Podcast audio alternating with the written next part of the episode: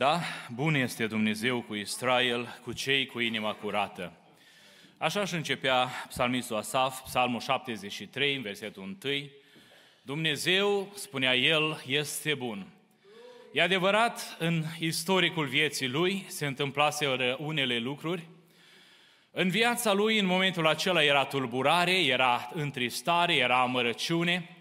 Asaf vine și spune și începe psalmul acesta cu versetul pe care l-am citit, bun este Dumnezeu cu cei cu inima curată, bun a fost Dumnezeu cu noi în dimineața aceasta, cu cei din Kitchener, bun este Dumnezeu cu fiecare care pe pământul acesta cheamă și caută numele Său. Totuși, spunea Asaf, era să mi se îndoaie piciorul și erau să-mi alunece pașii. Dar de ce Asaf?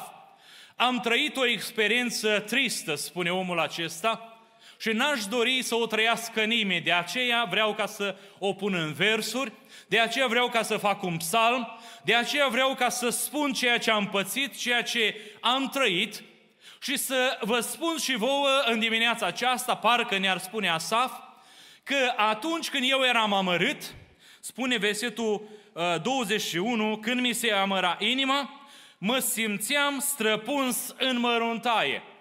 În momentul acela când chiar era ca o suferință fizică, datorită faptului că nu înțelegeam lucrarea lui Dumnezeu, eram străpuns, parcă aveam tot felul de situații grele, chiar în trupul meu, în momentul acela, acela Asa vine și spune, eram prost, eram ca un dobitoc înaintea ta, Doamne. Își mărturisește vina înaintea lui Dumnezeu, pentru că amărăciunea, nu așa, este o vină, un păcat înaintea lui Dumnezeu pe care uneori îi dăm voie să vină și în viața noastră și spune Asaf, în momentul acela eu eram prost și fără judecată. Dar, versetul 28, își încheie psalmul acesta cu versetul 28, mi-a mai rămas o fericire.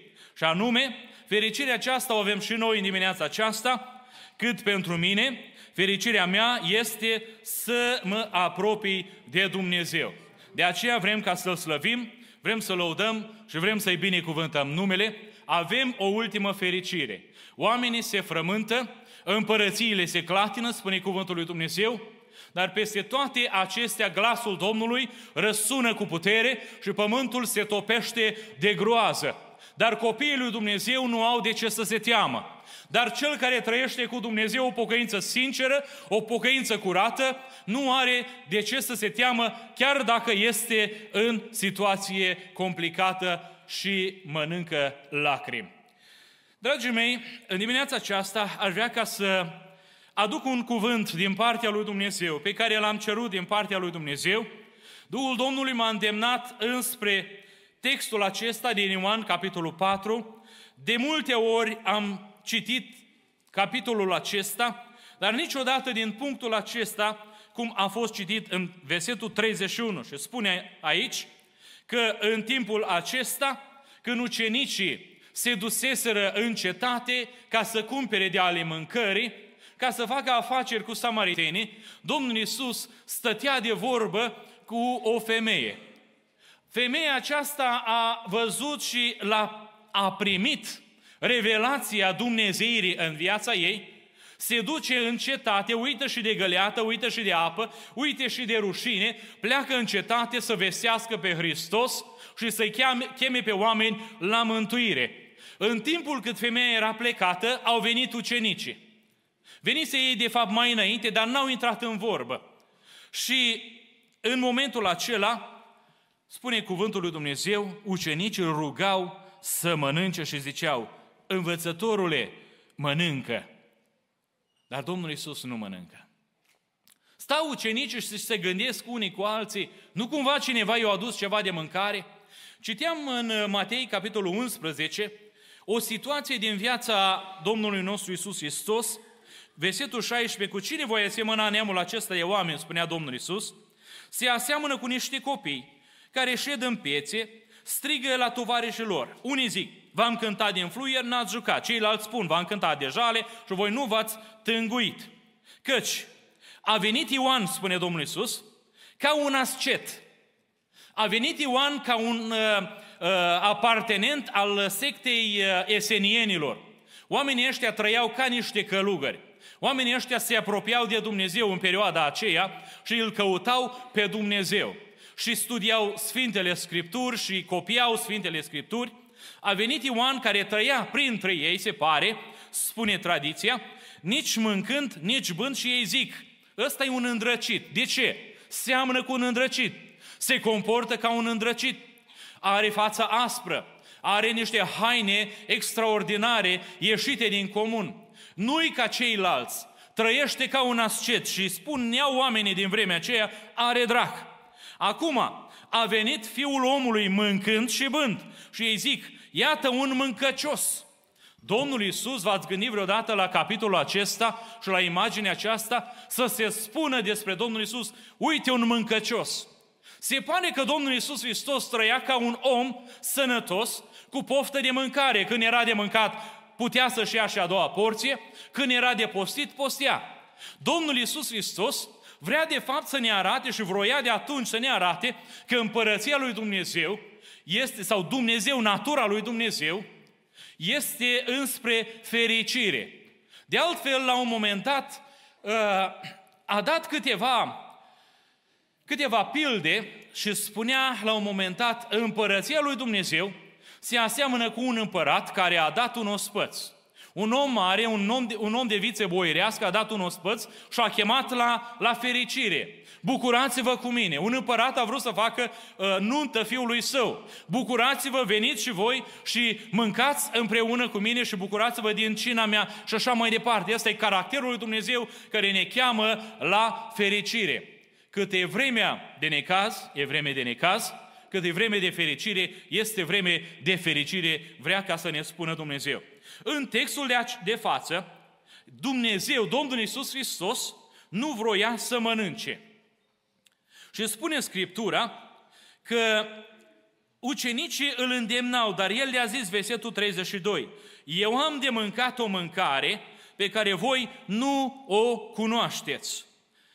Ucenicii s-au întrebat în felul lor, nu cumva i-au adus cineva, se gândeau la mâncarea aceasta firească, dar vine versetul 34 și ne aduce lumina. Iisus le-a zis, mâncarea mea este ca să fac voia celui ce m-a trimis.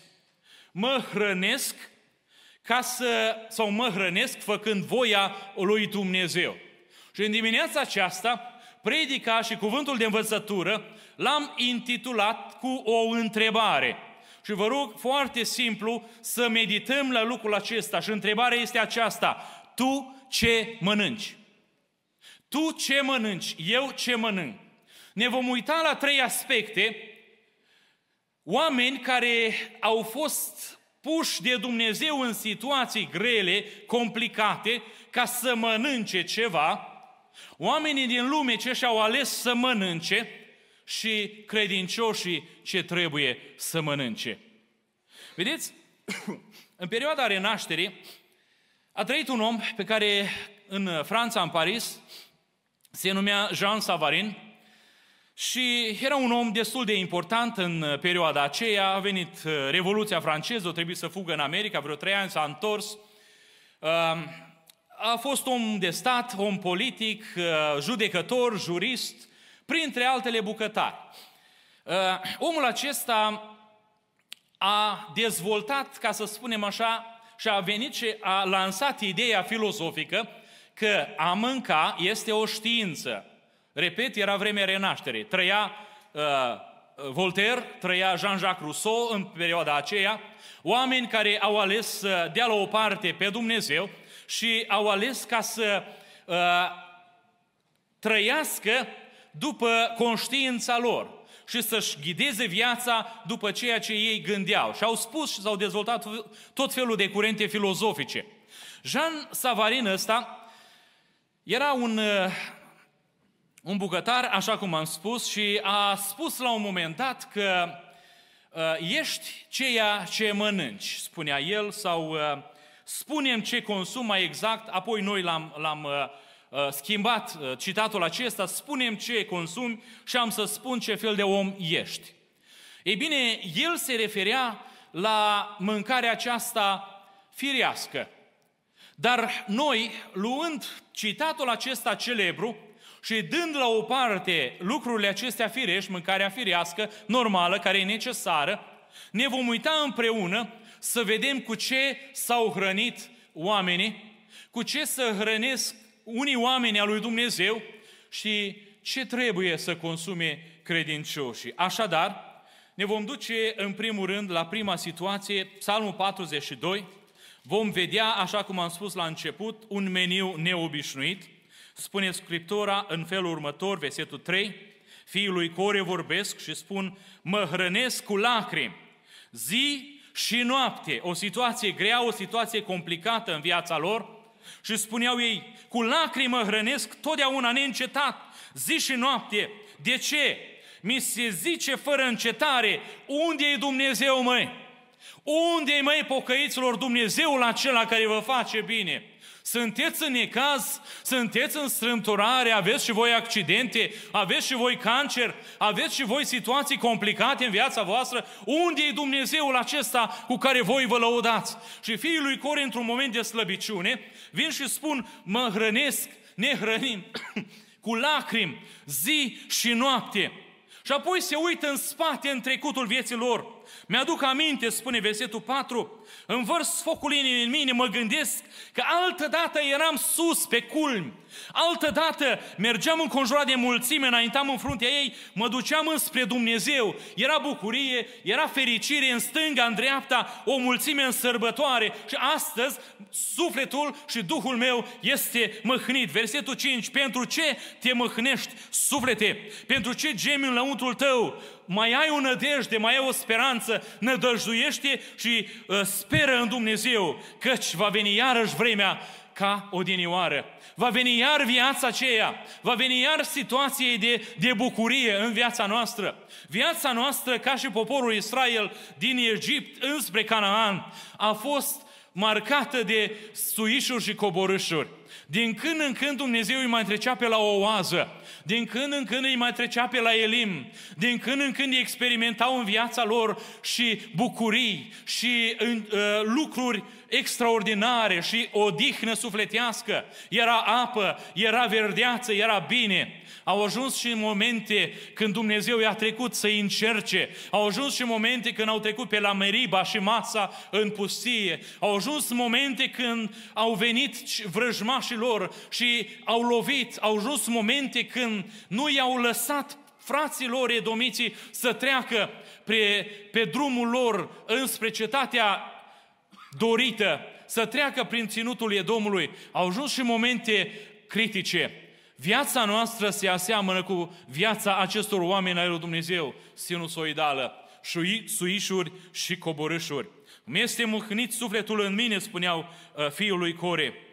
De aceea mă gândesc din oricare parte, din oricare situație aș fi, din Hermon, din muntele Mițiar, mă gândesc și când mă gândesc la cum lucra Dumnezeu, realizez că acum o încercare aduce pe alta și un val cheamă un alt val la vuietul căderii apelor tale, toate talazurile tale, spunea oamenii aceștia înspre Dumnezeu. Doamne, știm și recunoaștem că indiferent cine e în spate, Indiferent că este poate diavolul în spatele încercării, tu l-ai lăsat și eu știu că talazurile sunt talazurile tale care au trecut peste mine. Haideți să raportăm asta la viața noastră. Sunt unii oameni forțați de Dumnezeu la ora actuală să mănânce lacrimi. Sunt unii dintre noi care sunt forțați și sunt intrați în cuptor și spuși cu sufletul de, plin de amărăciune să mănânce lacrimi.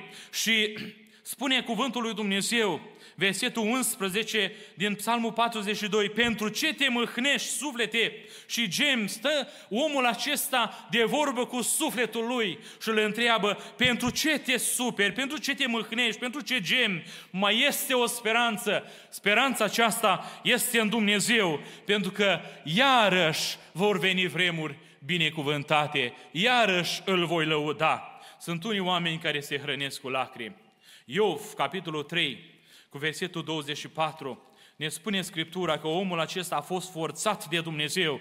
Suspinurile îmi sunt hrana, îmi sunt hrana, mâncarea mea. Este să suspin. Știți când suspină omul? Când nu mai poate plânge. Când nu mai există lacrimi. Când nu mai poți și nu mai știi cum să-ți descarci sufletul, apare fenomenul acesta al suspinului care parcă vine din adânc, din adâncul sufletului și al trupului tău și suspin. Nu mai pot gemând, nu mai pot plânge. David spune cuvântul lui Dumnezeu că au ridicat glasul, au văzut cetatea în care locuiau temporar, au văzut o pustie, soțiile, copiii și toți cei, toți cei ce aveau au fost luați, au fost răpiți, au plâns până n-au mai putut plânge. Suspinurile îmi sunt hrana de toate zilele și jalea mi se varsă ca apa. Capitolul 6 din cartea lui Iov ne spune versetul 7. Orice lucru de care aș vrea să nu mă ating, acela este hrana, mâncarea mea. Oameni care au fost forțați de Dumnezeu să mănânce lacrimi, oameni care au fost forțați de Dumnezeu să mănânce suspin și lucruri de care n-ar vrea ca să se atingă, o cară, prigoană, situații grele, despărțire, cancer în familie, oameni prigoniți, oameni munciți, oameni des, uh, uh, despărțiți părinți de copii, copii de părinți la ora actuală în lume, pentru Dumnezeu și pentru Evanghelie. Orice lucru pe care aș vrea ca să, să nu mă ating, acela este hrana mea. Ne mai spune cuvântul lui Dumnezeu despre o situație cu un om al lui Dumnezeu în cartea Antâia Regi, capitolul 22, că omul acesta pe care îl chema Mica, din Moreșet, a fost capitolul 22 cu 27 și se reiterează situația aceasta în uh, Cartea Cronicilor. Așa vorbește împăratul. Puneți pe omul acesta, pe Mica, puneți-l la închisoare și hrăniți-l nu cu orice fel de pâine.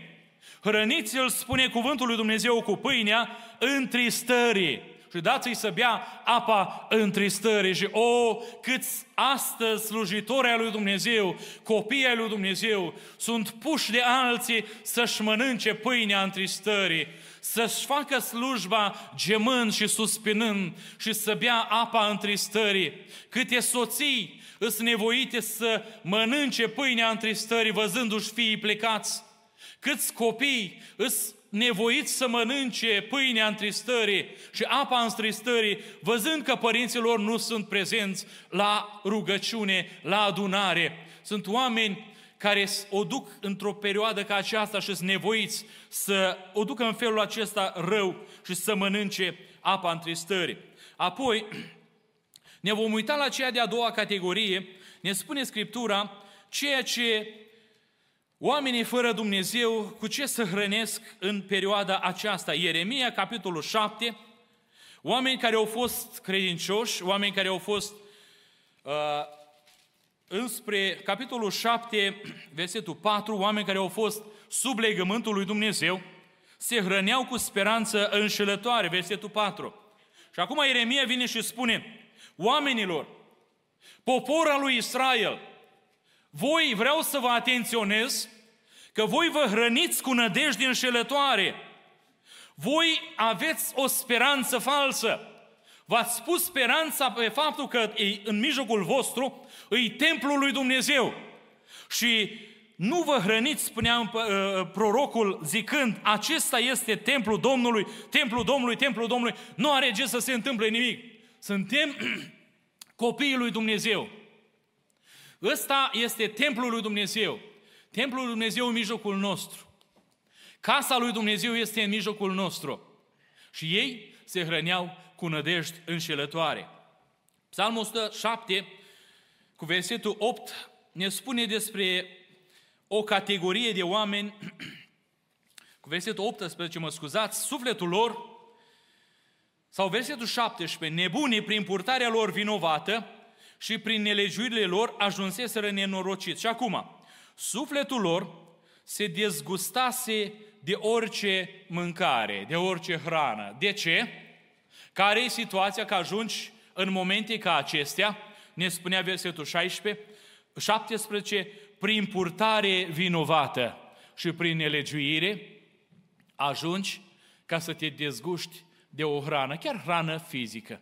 Chiar hrană pe care Dumnezeu ne-a dat-o ca să fie luată cu mulțumiri, prin purtare nevinovată.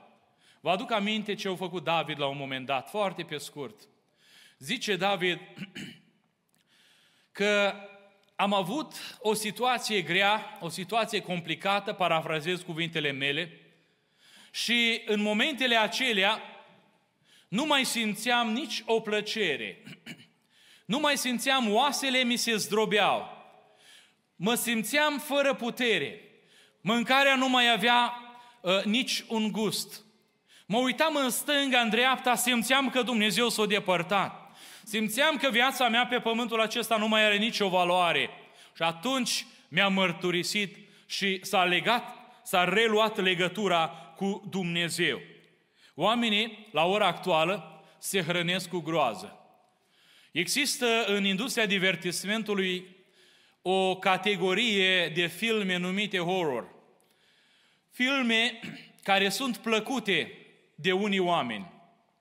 Stam și mă gândeam de ce găsesc unii oameni plăcere în filmele acestea să le vizioneze, unii să le facă, nu-i greu de înțeles că vor să facă bani, dar ca să le vadă unii oameni, am stat și m-am gândit de ce așa.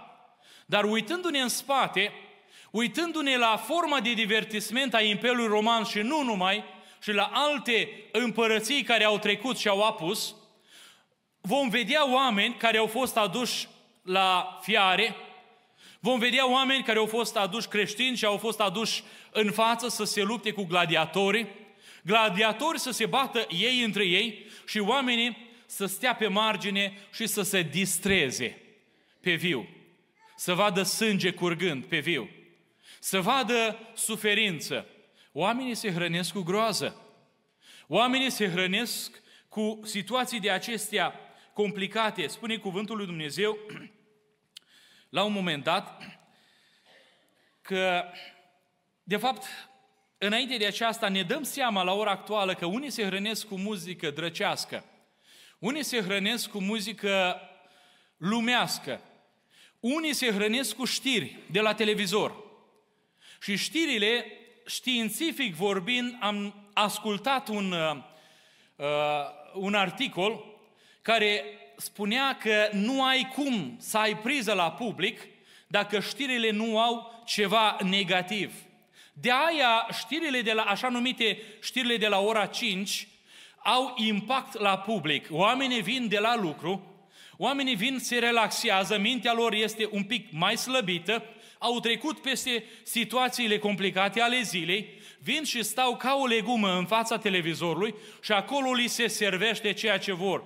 Groază, nenorocire, teamă, crime, violuri, uh, lucruri complicate, lucruri uh, grele din societatea aceasta, spunea fratele Nelu Brie la un moment dat, împreună cu tinerii din Biserica Emanuel Sibiu, s-au gândit ca să facă o acțiune de caritate uh, în sensul să, să curățe un parc al orașului Sibiu.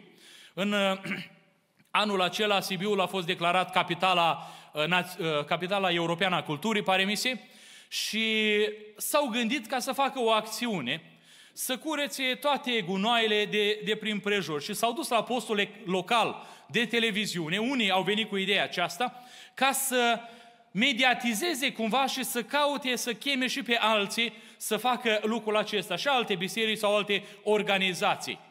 Și oamenii aceia le-au spus, oameni buni, noi facem o știre cu voi, făcând treabă, dar trebuie să plătiți. Și fratele Nelu i-a întrebat, dar de ce să plătim? Păi trebuie să plătiți. Vreți o știre pe gratis? Trebuie, ă, vreți o știre din aceasta? Trebuie să scoateți bani. Da, dar trebuie să facem și noi ceva pentru urbă. Facem ceva pentru orașul nostru. De ce să plătim? Oamenilor, dacă vreți o știre pe gratis, faceți o crimă. I-au spus cei de la televiziune. Faceți ceva rău. Faceți ceva complicat, faceți ceva nemai întâlnit și vă facem o știre. Dar de altfel trebuie ca să plătiți. Asta se cere. Oamenii se hrănesc cu nădejde înșelătoare, oamenii se hrănesc cu știri, Oamenii se hrănesc cu vești complicate, sunt oameni care ascultă în fiecare zi și își umplu capul cu lucruri înspăimântătoare de-a dreptul.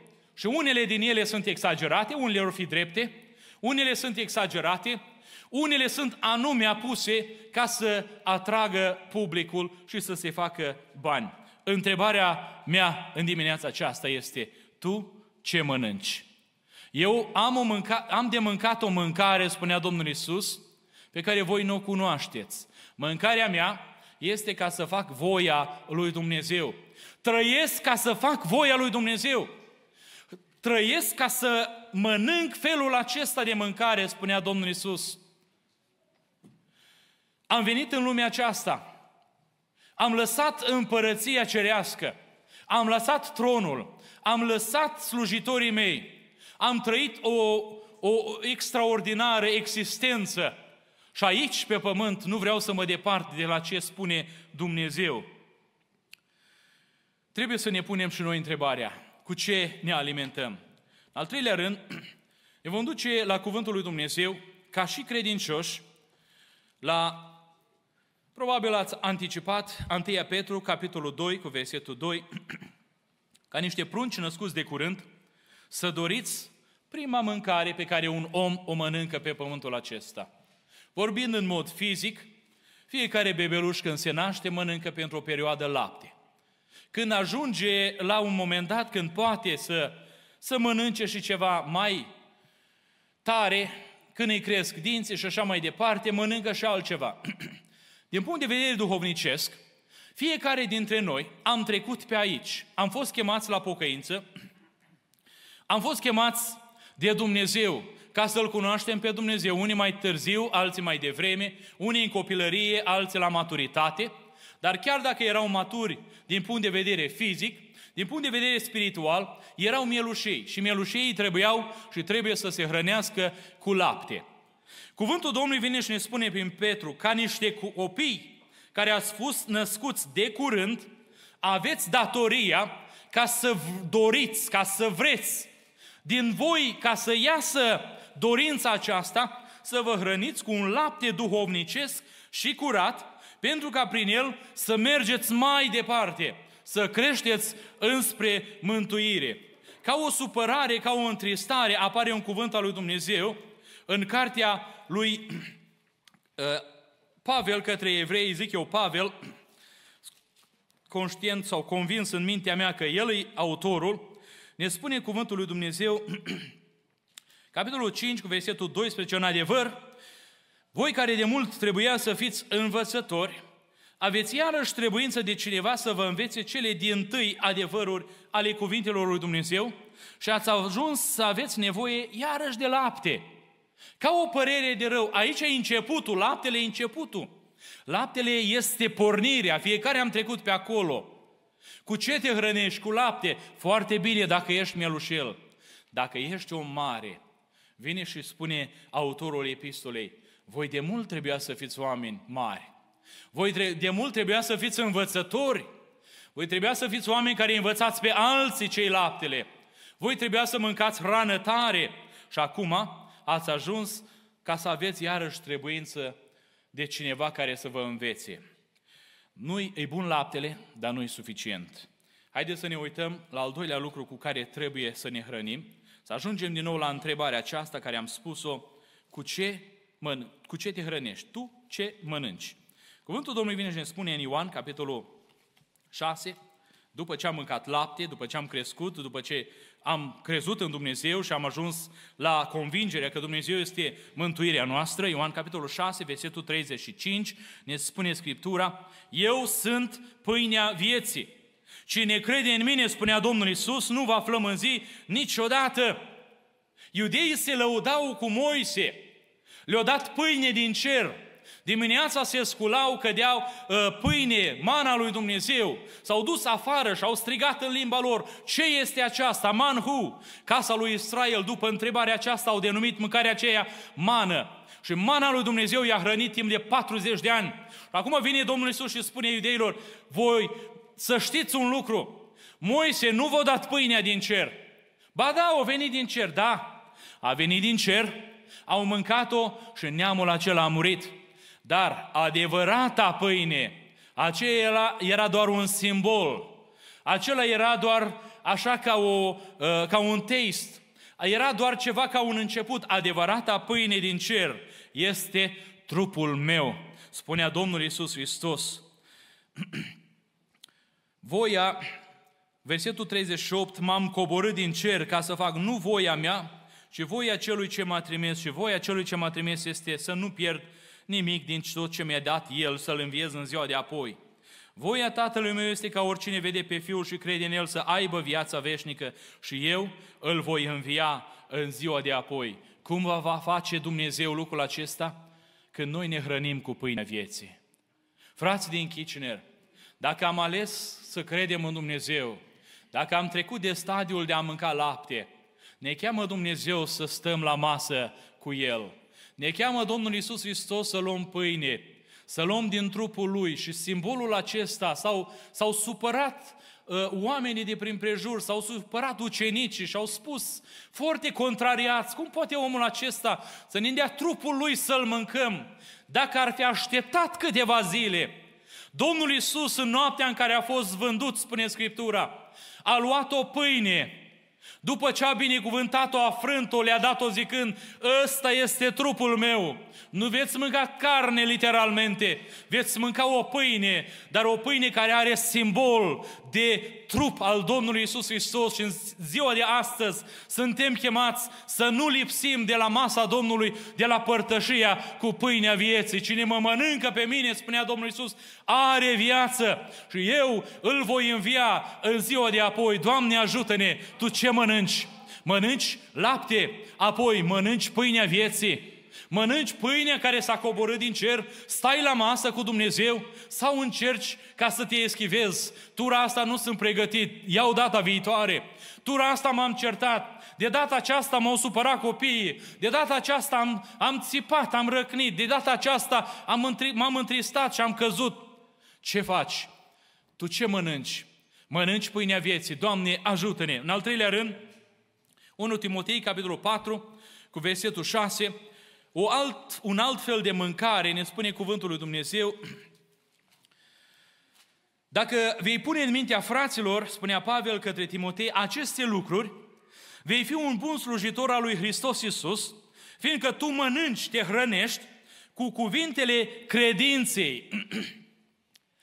ai mâncat lapte, ai mâncat pâine, ai ajuns la cunoștința că Hristos este pâinea din cer și dă lumii viața, nu-i de ajuns.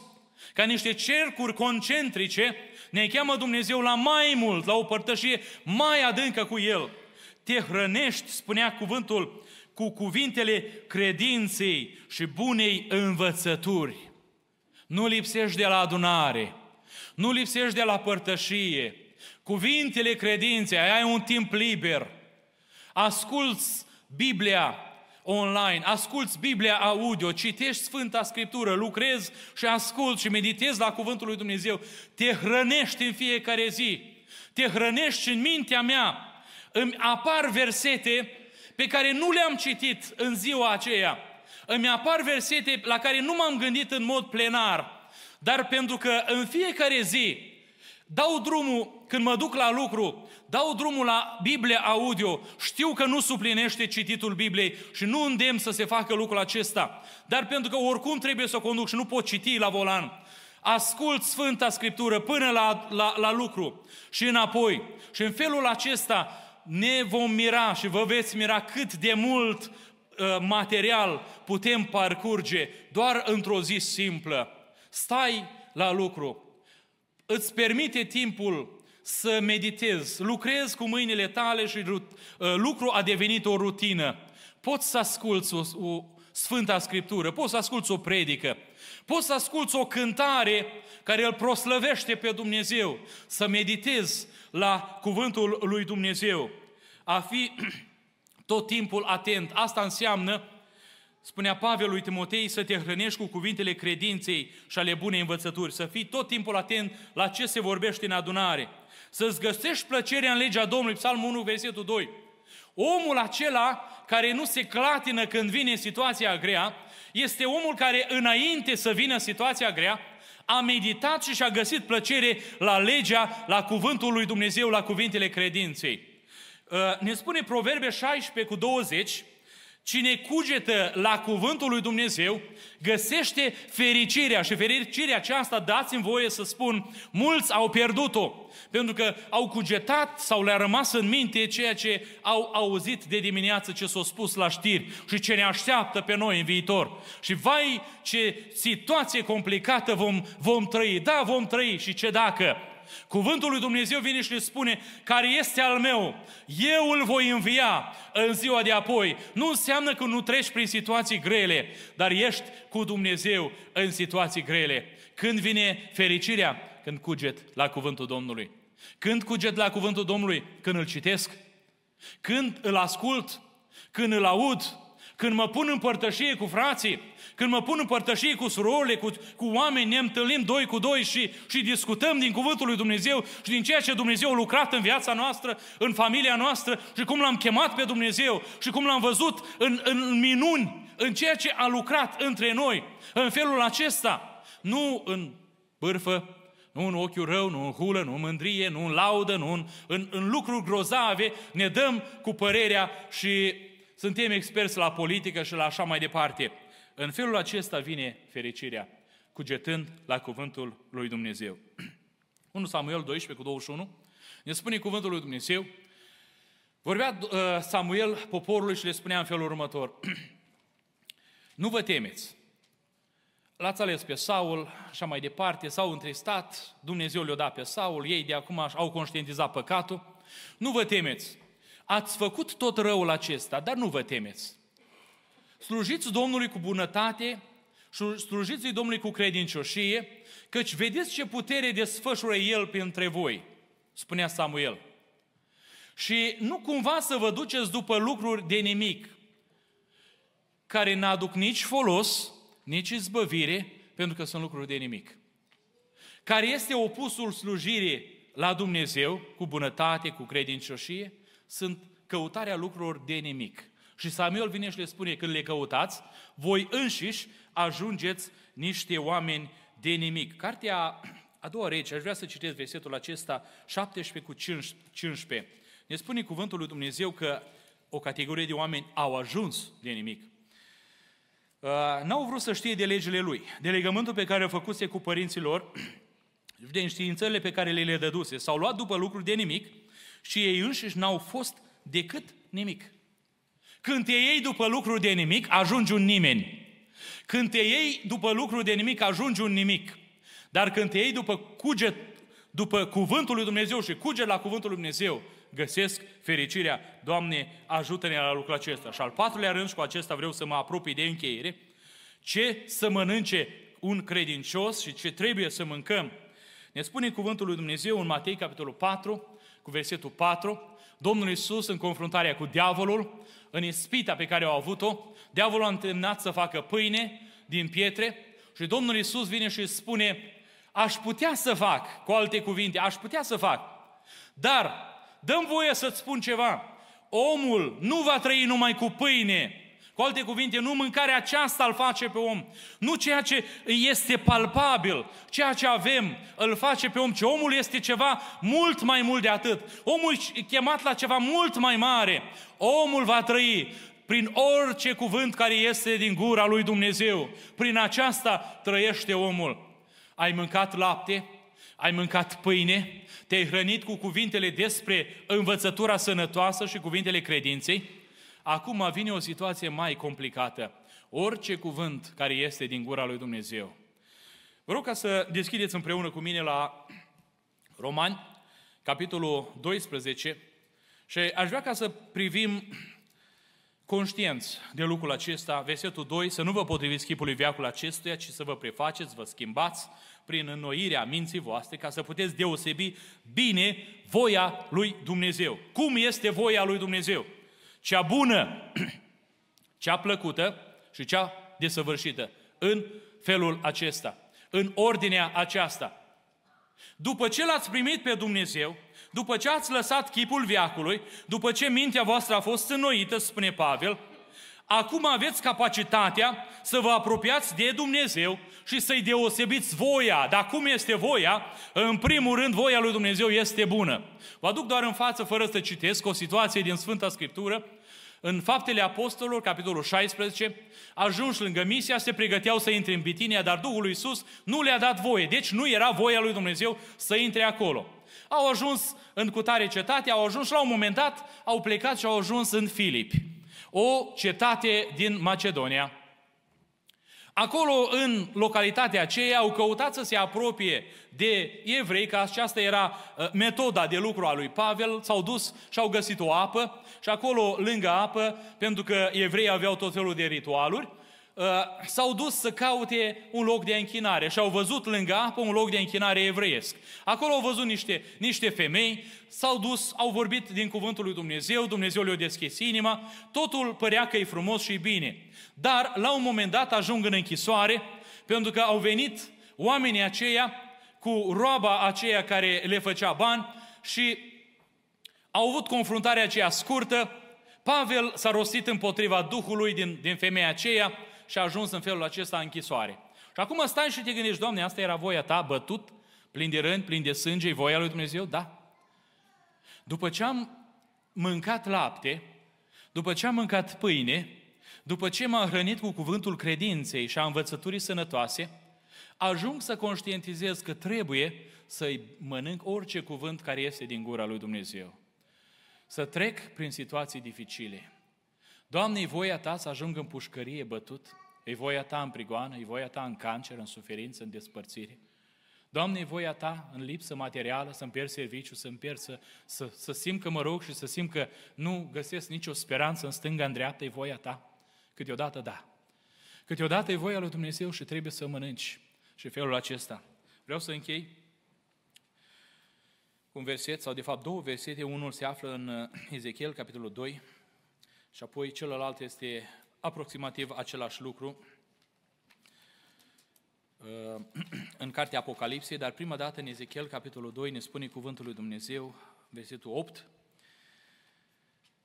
Tu însă, fiul omului, ascultă ce-ți spun, nu fi îndărătnic ca această casă de îndărătnici, deschideți gura și mănâncă ce-ți voi da.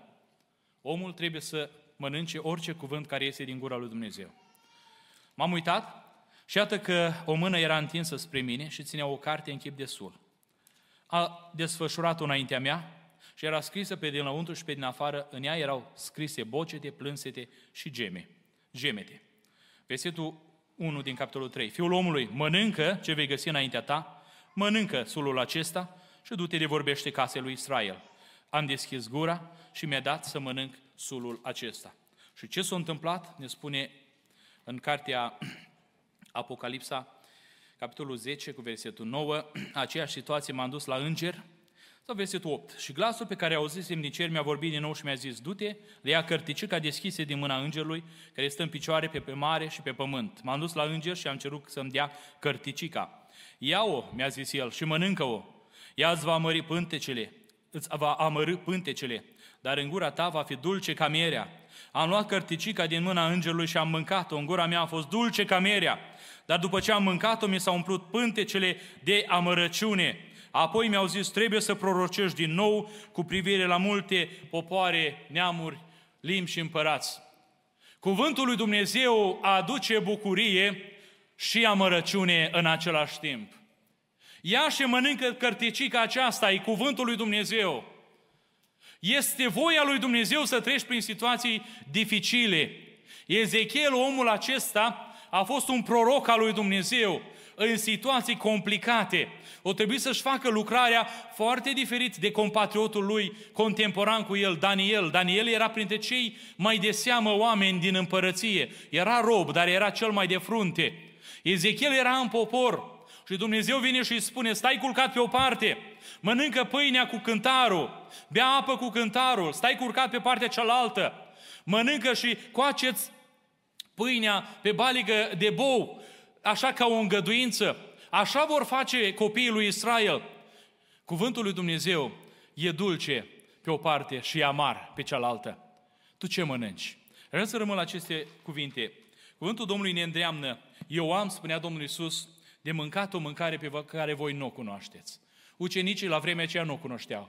Noi astăzi o cunoaștem. Avem revelația Sfintelor Scripturi, îl avem pe Dumnezeu, avem complet Cuvântul lui Dumnezeu lăsat în mijlocul nostru, încă îl mai avem nealterat, ar fi bine să-l înmagazinăm în viața noastră până nu ni se ia într-o formă sau în alta de către inteligența artificială, știți lucrul acesta?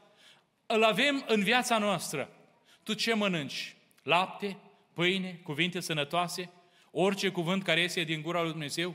Doamne, ajută-ne să facem voia Ta. Amin.